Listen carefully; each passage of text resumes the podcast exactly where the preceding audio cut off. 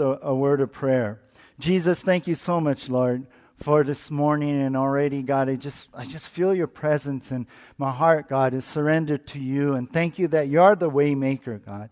And that's who you are. And you uh, want to, you desire to work miracles in our life, Lord. And when we can't see things happen, God, you make it happen.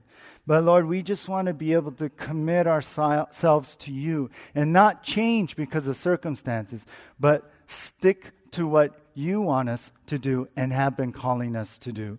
So, Lord, speak to us today through your word, and we ask for your Holy Spirit to be with us. And we ask in Jesus' name.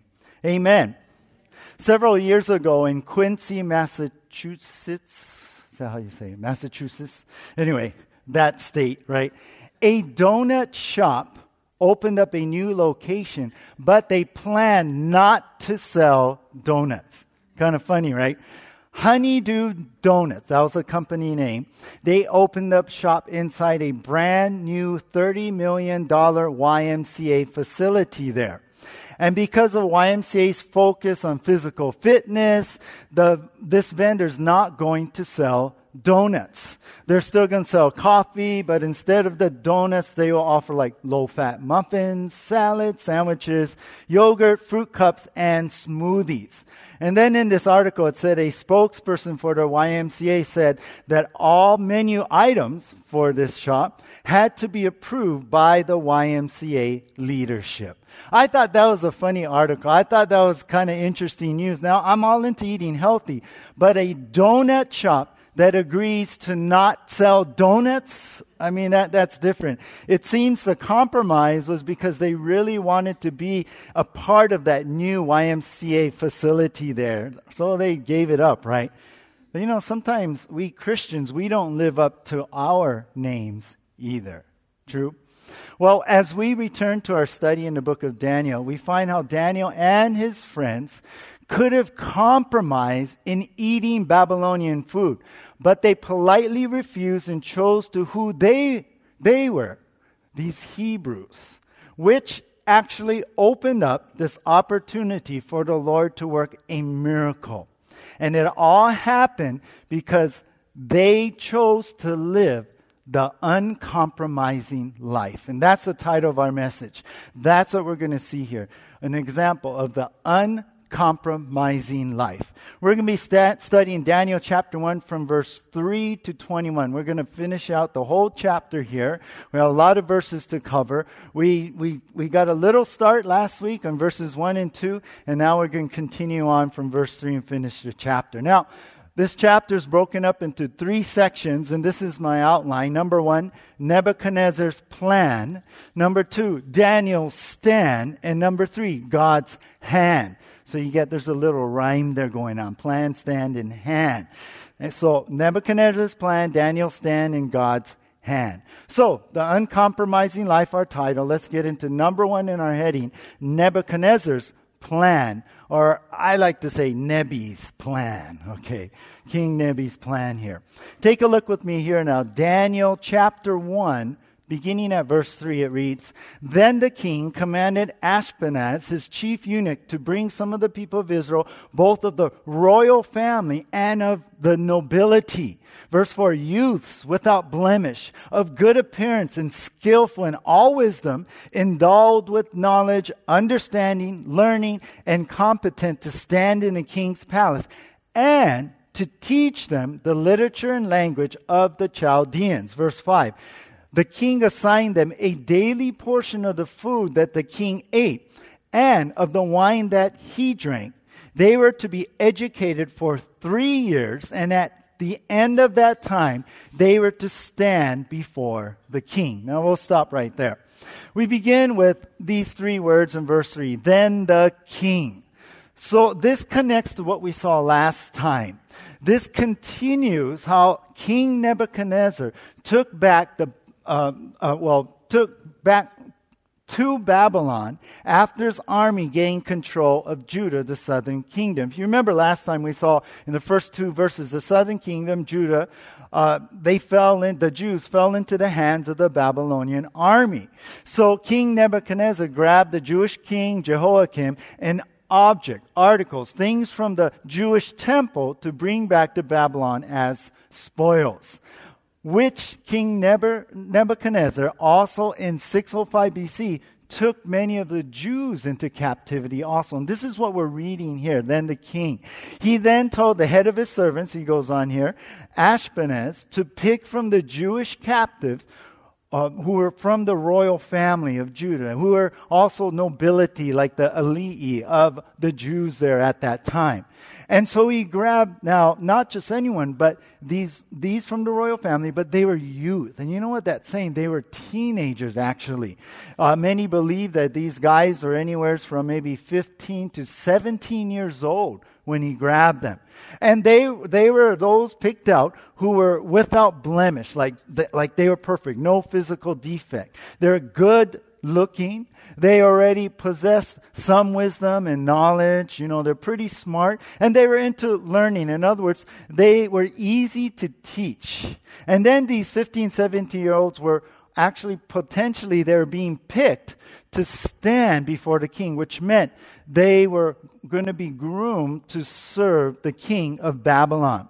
And that's why it says here in verse 4 at the end to teach them the literature and language of the ba- Chaldeans. The word Chaldeans is an old name for the Babylonians.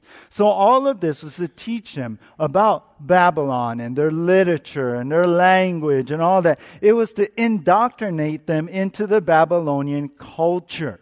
And along with that, now we see here the king in verse 5 gave them a daily portion of the king's food. So they grabbed these guys, and you know what? They, they ate like kings. They ate the food of kings. They were treated very well. And it was also they could be trained to become loyal to King Nebuchadnezzar and be able to stand before him, serve him to serve his wishes. So the food, the drink, everything, all this was designed so that they would train them up to serve the king. Ashpenaz was to find these young Jews, basically, who were the cream of the crop, right? Top of the class, to put them through really what this was a standard Babylonian retraining program. This was Nebuchadnezzar's plan. This was what he did constantly. When he went and took over countries, he would take the young and the brightest and the best there.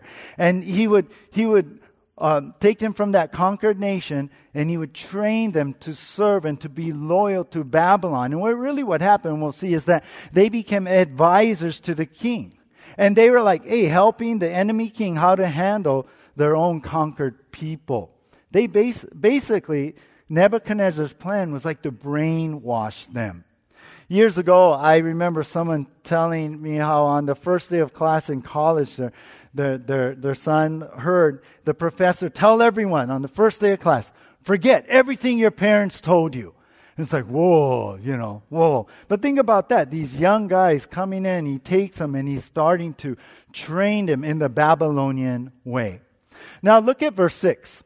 Among these were Daniel, Hananiah, Mishael, Azariah of the tribe of Judah. And the chief of the eunuchs gave them names. Daniel he called Bel- Belteshazzar. Hananiah he called Shadrach. Mishael he called Meshach. And Azariah he called Abednego. So among these youth that were picked, they were these four guys. And first of all, is Daniel, verse 6 tells us. And he's the writer, he's the author of the book we're studying here. And he had his three friends, Hananiah, Mishael, and Azariah. And they're all from the, the, the, the tribe, same as King David, of Judah. Then the head servant, he went ahead and changed their name. He gave them new names. Now, these names were Babylonian names. So he took their Hebrew names and changed it over to Babylonian names. Daniel, actually in the Hebrew, means God is my judge. And his name was changed to uh, Belteshazzar, means Bel protects. And remember, the, the, the main god of the Babylonians was Bel. Hananiah means Yahweh is gracious. His name was changed to Shadrach, which means illuminated by Ra, which was the sun god. That's uh, their, the, the one of their gods there. Mishael means who is God, was changed to Meshach, which means who is like Aku. Which is the god of the fish. No, it was, it was, it was, it was god of Venus back then.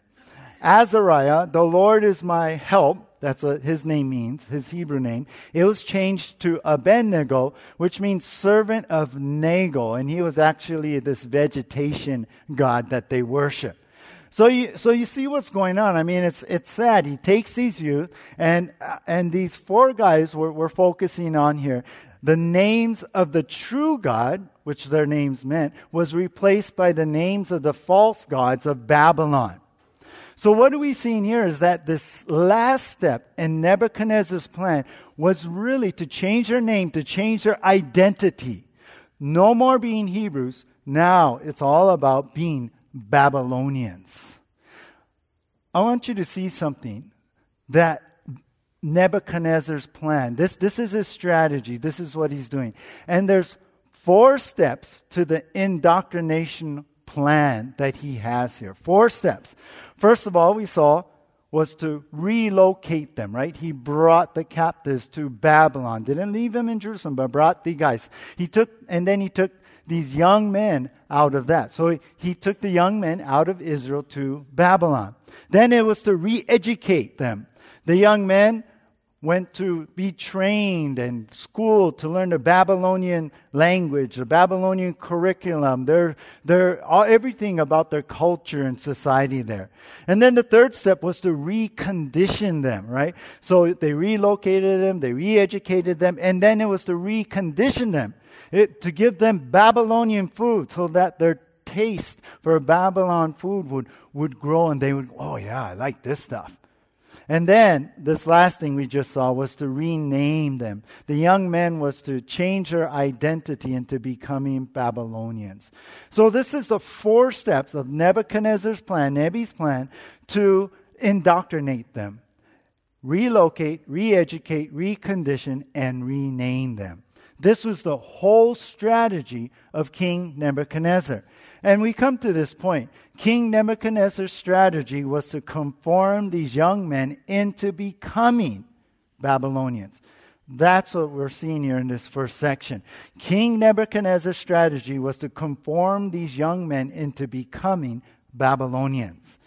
You know, I was, I was thinking back how um, I think I was around 28 years old and I borrowed some money from my parents and I, I bought this pool service, pool cleaning business. And, and the guy who sold it to me was actually going to Papua New Guinea he, as a missionary. So he was, he was, he was, he was having a life change going over to, you know, a foreign country being a missionary. So I, I was able to meet him and I ended up buying his business. So I, I obtain all his counts, and every day I wake up early, jump in my truck, and go from house to house taking care and servicing swimming pools.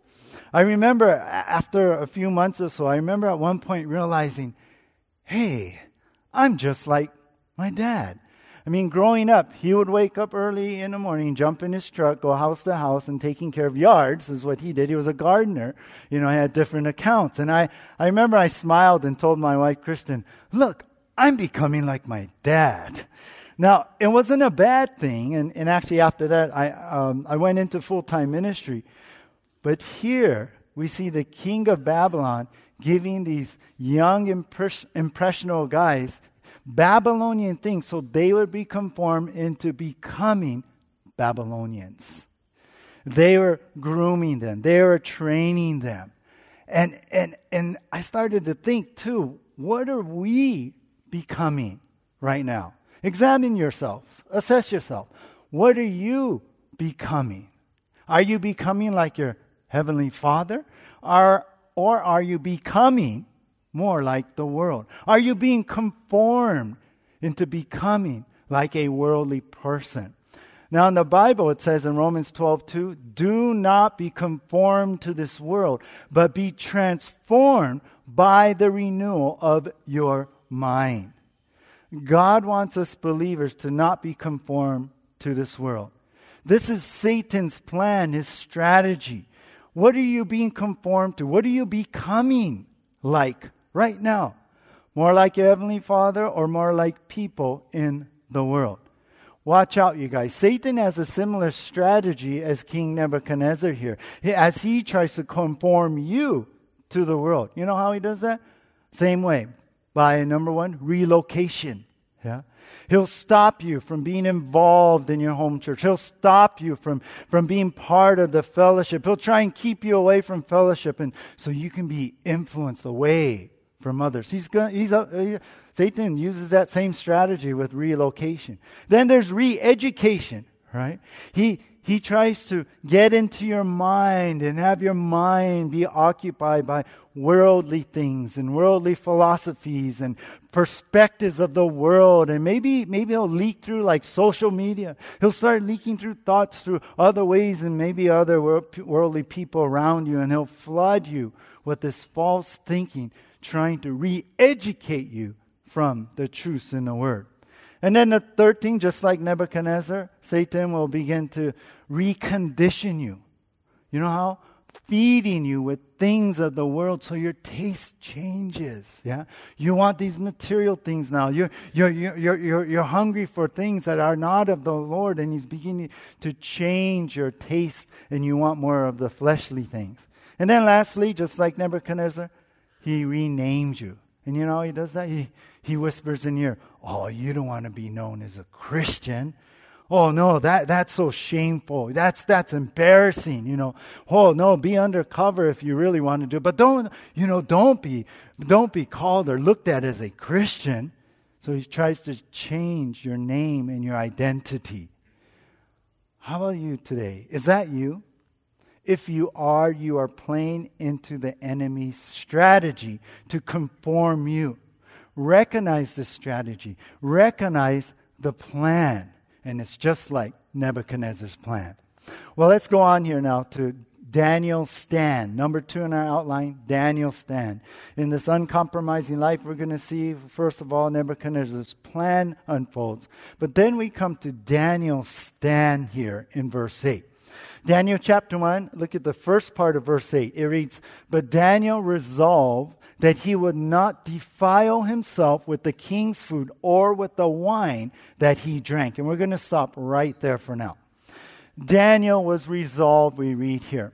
Uh, resolve here, the word literally means to set the heart. He made a determined decision, a determined choice that no one and nothing is going to change his heart. Nothing's going to change his direction. No matter what life brings, no matter what's going on right now, nothing is going to change his direction for the Lord. So Daniel was resolved in that way. And he resolved, it says, that he would not defile himself with the king's food or the wine. Now, why is that? Why the food? Why the wine? Well, well, the king's food was filled with, with things. It, it, was offered, but it had things that the Jews were told not to eat in the Old Testament law.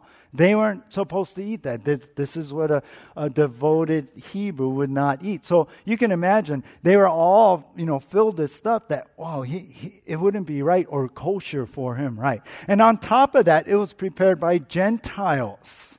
And then the wine basically was not like what the Jews drink.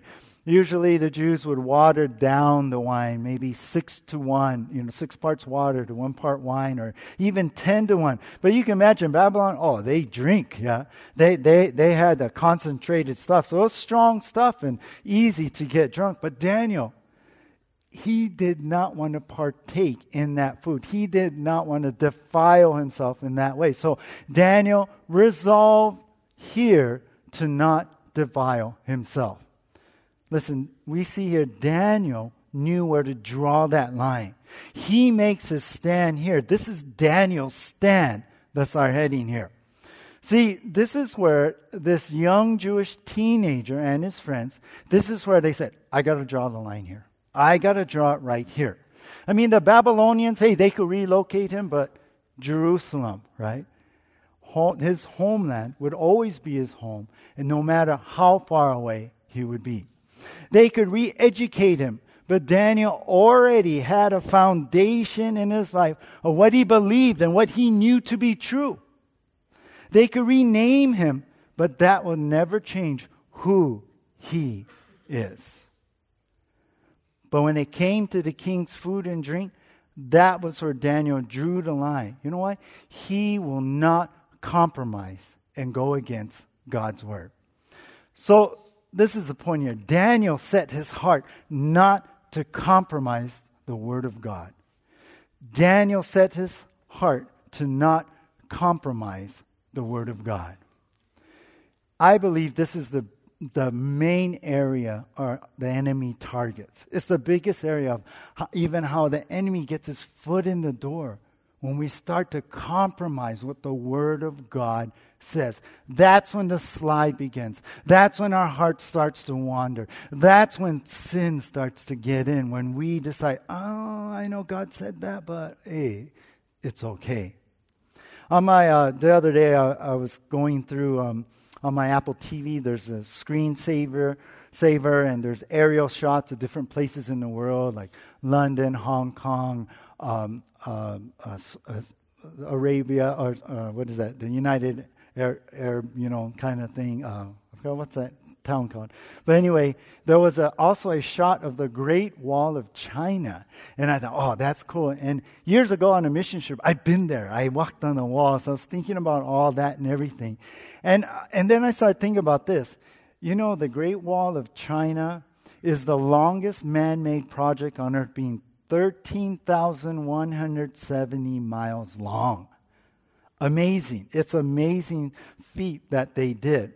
They say it was built so high no one could get over it. They say it was built so thick that no one could run through it or tunnel through it. But in the first hundred years of being built, China was invaded three times. How can that be? How did that happen? You know how? The enemy came straight through the gate. How? They bribe the guard. That's how. You know, some say everyone has a price. Yeah. What's your price? Think of now these young men, Daniel. I mean, think again, they're not older, like, you know, middle age or anything like that. They're in their teens right now. They've been relocated, yeah. They're offered who some food they never had, but boy, it smells good. Boy, it looks good, yeah. They're away from their parents, no supervision, yeah. And on top of that, they were at this age, and I was thinking, you know, I remember being a teenager, and I, at that age, it's like, hey, I want to do my own thing. I want to get out of away from my parents' authority and what we do at home. I want, I want to just do my own thing. And I remember being a, a teenager too. I was attracted to the new stuff, right? I, oh, what my parents did, the music they listened to, all that was, that was old fogey stuff, or you know, I don't know what the word is today, right? Uh, ah, no, I want the new stuff. So can you imagine these teenagers, some are 15, 17 years old now, they're being exposed to things they've never seen before. They've been chosen. Oh, how, how would that make you feel? Yeah. They, they're, they're giving whole, uh, the king's food. Yeah.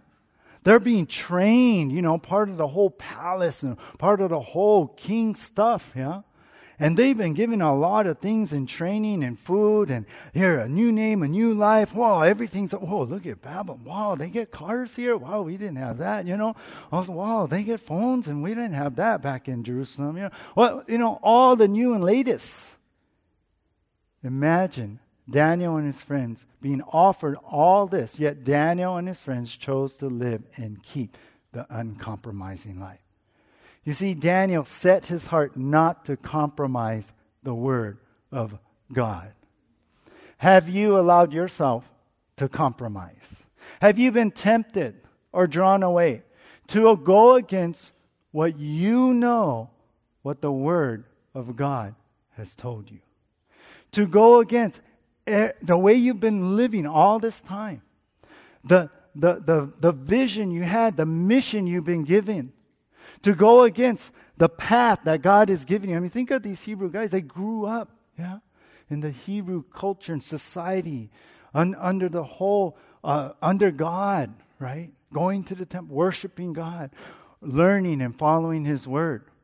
How about you? Perhaps something has happened. I was thinking about this. Sometimes things happen you're in a situation that has a situation that happened and put you in a situation. And sometimes we're tempted to retaliate, thinking that, well, your, your moral failure will hurt that other person. Yeah. Yeah, I'm, I'm going to get him, so I'm just going to go against.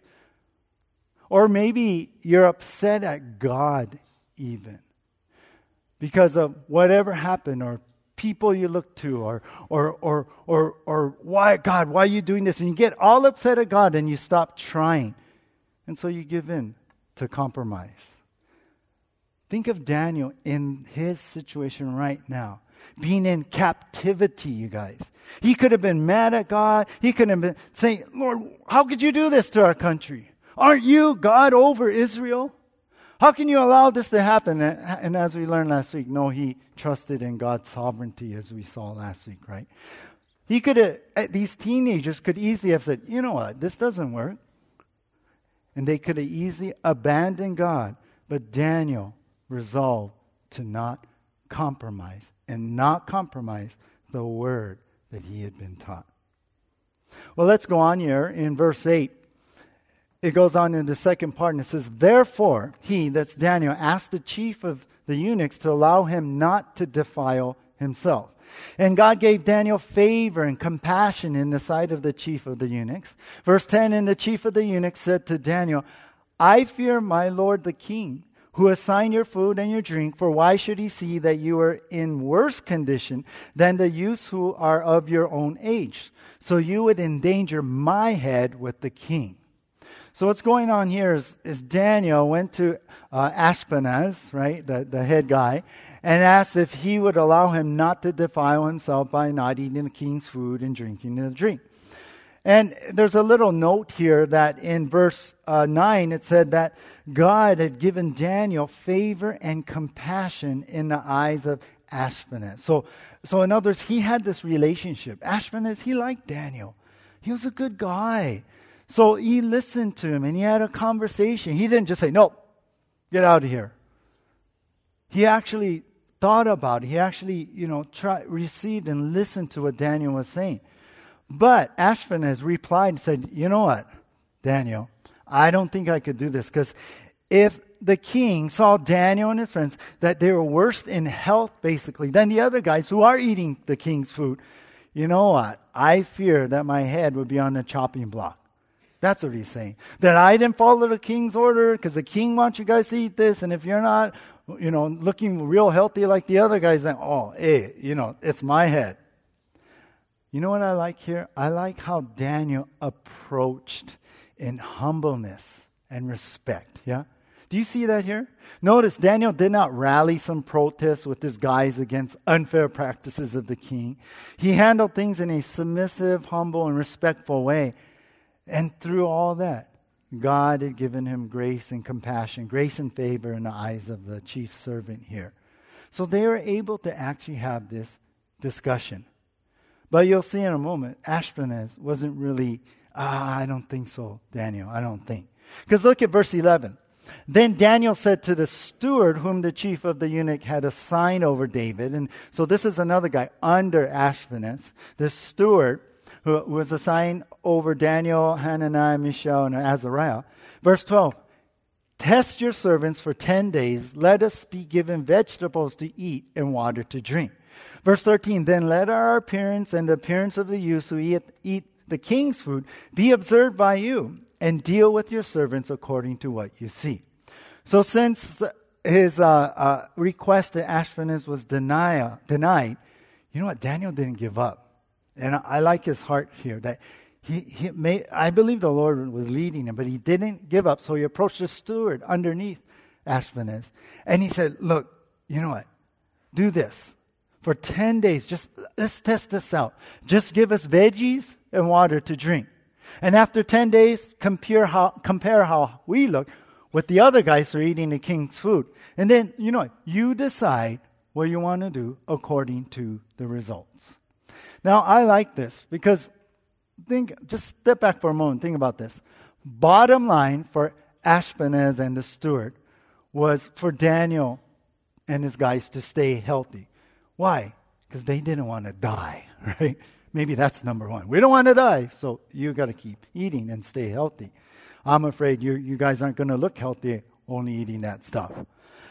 Bottom line, though, for Daniel and his friends was we don't want to defile ourselves and eat the king's food. So we cannot compromise. So it seems like, what do we do? What do we do? What can be done? You know, what, what do we do? Well, here's the solution. And I believe God gave Daniel a way for Ashpenaz, the steward, to live and for Daniel to still keep his stand and not, be, not defile himself by eating the food. I believe this was God's wisdom. I believe God gave wisdom to Daniel on how to handle this. And, and I say this because in James 3:17 it says, "But the wisdom from above is first pure, then peaceable, gentle, open to reason, full of mercy and good fruits, impartial and sincere." When God gives us wisdom, it's wisdom. It's, it's pure, it's gentle, it's peaceable. And, and I like what's going on here. It's like, hey, let's work this together here. And I love that. So, although Daniel drew the line and made an uncompromising stand, Daniel boldly brought a wise solution for everyone involved. And you know what? It opened an opportunity to see God work. That's the point here. That's what we're, we're seeing laid out in front of us. Daniel boldly brought a wise solution for everyone involved and opened an opportunity to see God work. Let's say, just I'm just going to throw out this scenario, just for example.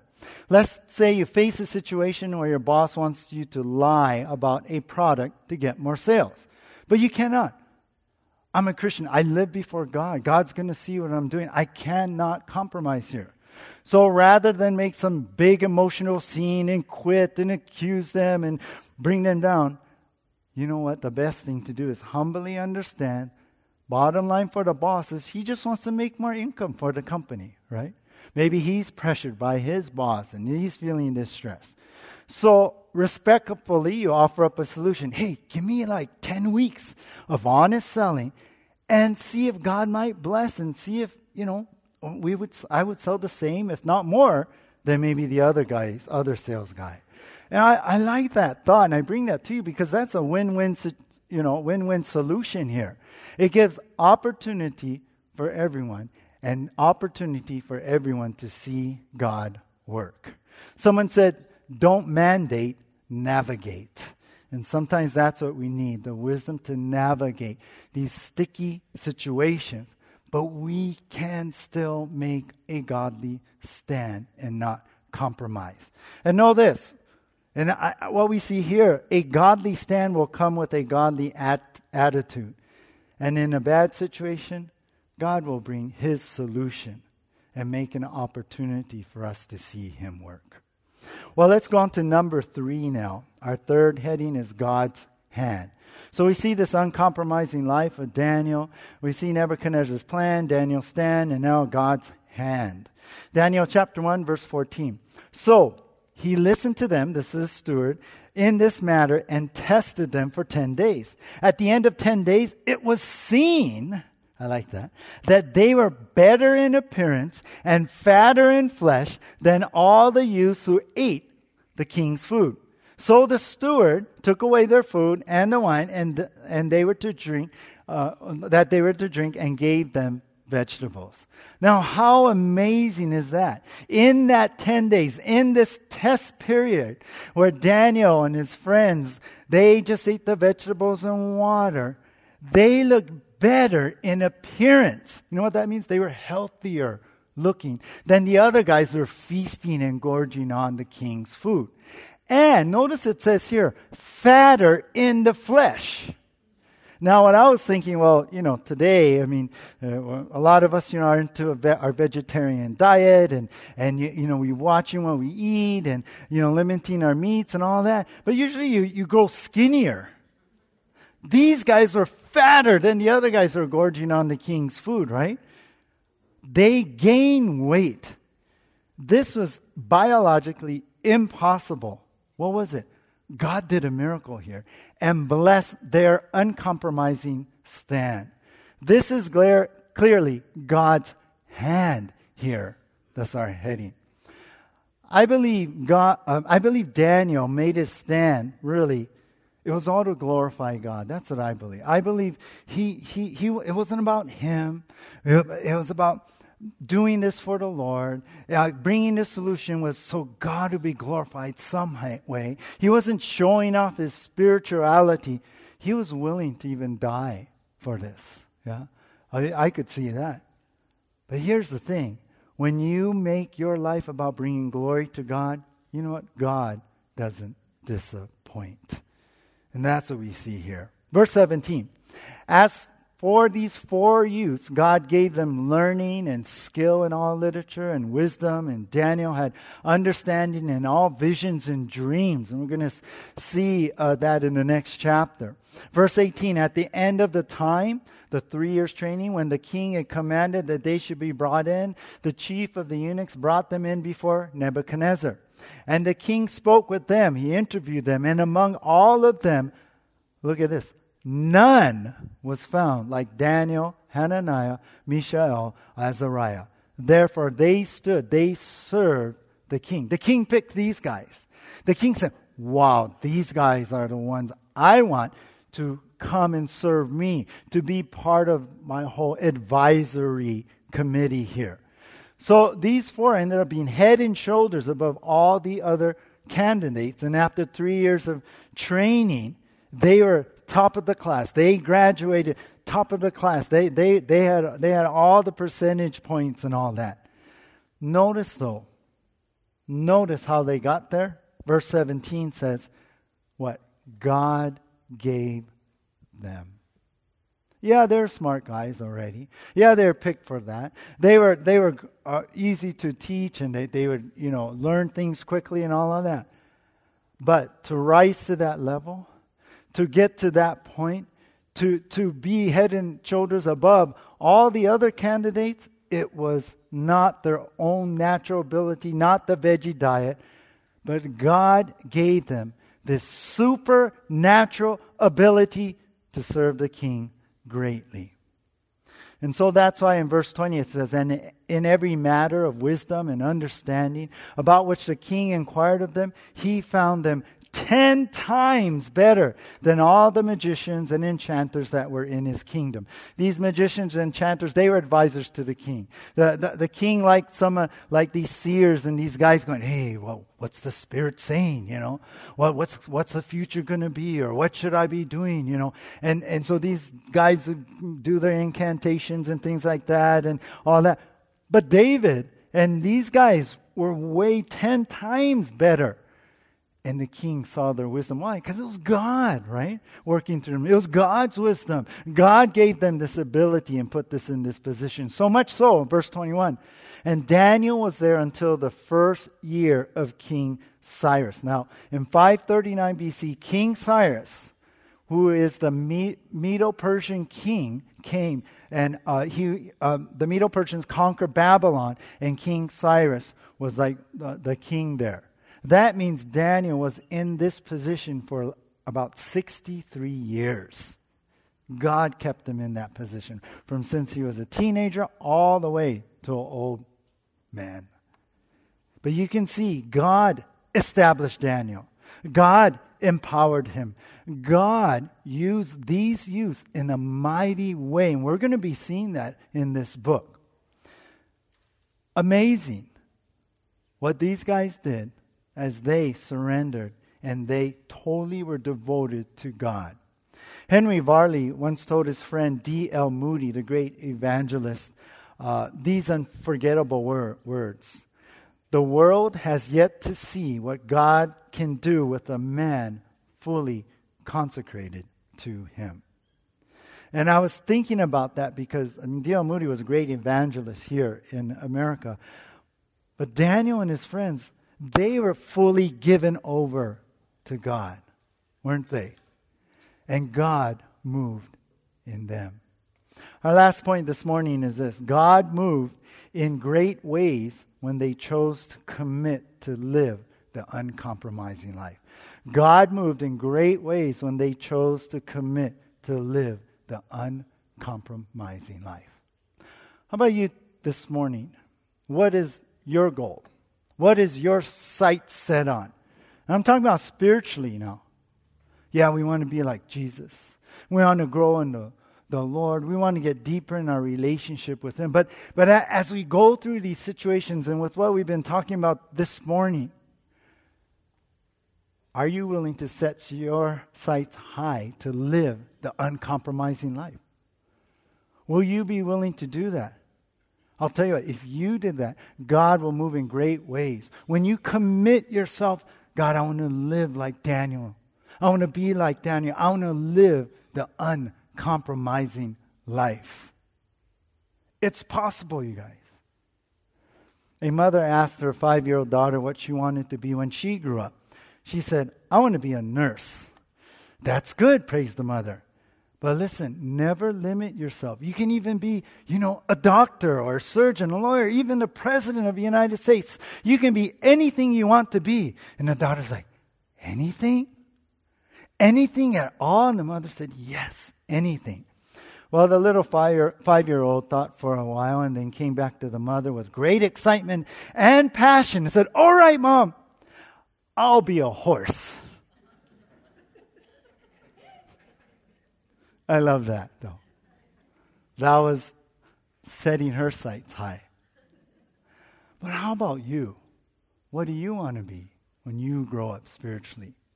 Do you want to be totally sold out for Jesus? That no matter what situation, no matter what obstacle, no matter what challenge against the world, against society, against culture, against your peers, no matter what, that you're going to choose to not compromise? Will you do that today?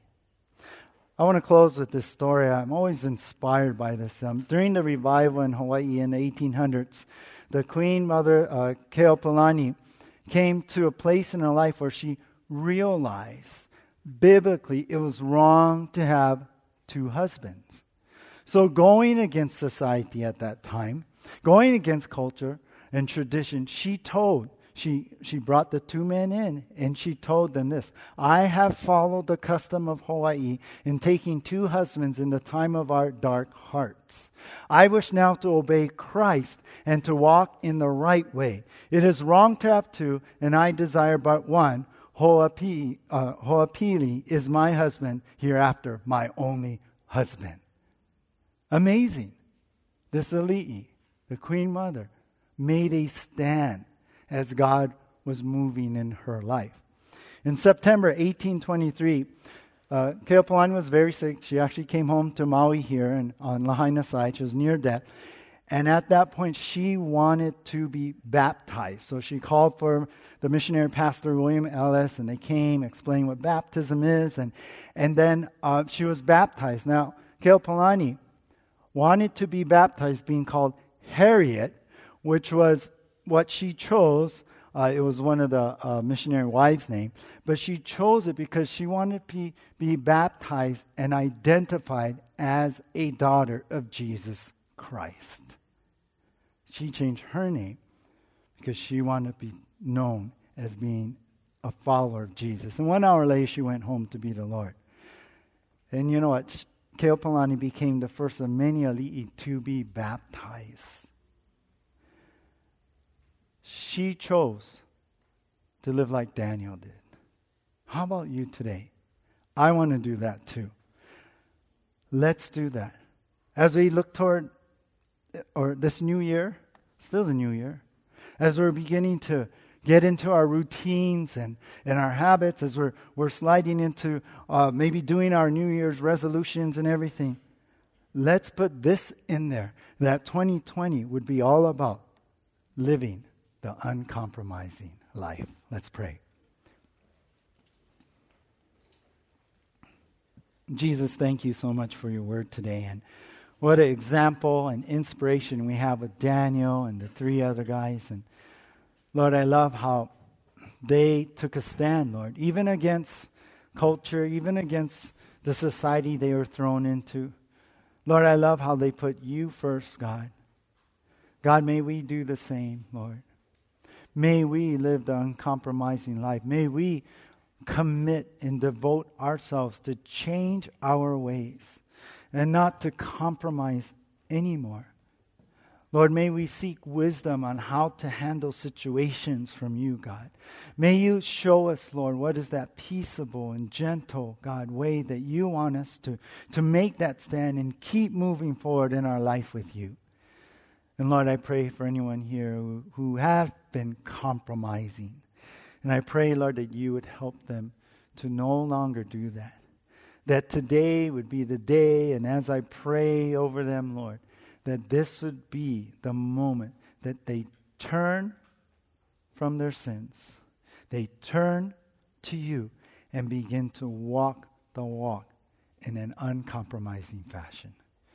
So, Lord, continue to stir our hearts up. Give, give us this passion, Lord, to love you more and to live for you more, God to set our sights high and to know that at the same time we commit to live an uncompromising life, you give us the ability to do that, Lord. You give us the ability to navigate through the situations. You give us the wisdom and the power to rise above those things that are pressing down upon us and to be able to experience you work a miracle. And that's what I pray for, Lord, this week. I pray as we all make this commitment to live the uncompromising life, that we would see miracles happening, that we would see a miracle, that you moving. And when we, even though no matter how hard it is, and we make this uncompromising choice to stand, Lord, that we would see it as an opportunity for you to work your miracle. Lord, our life is not about us anymore. It's about you, God. It's about you. So, Lord, we live for you and nothing else, Jesus. In your name we pray. Amen. Let's all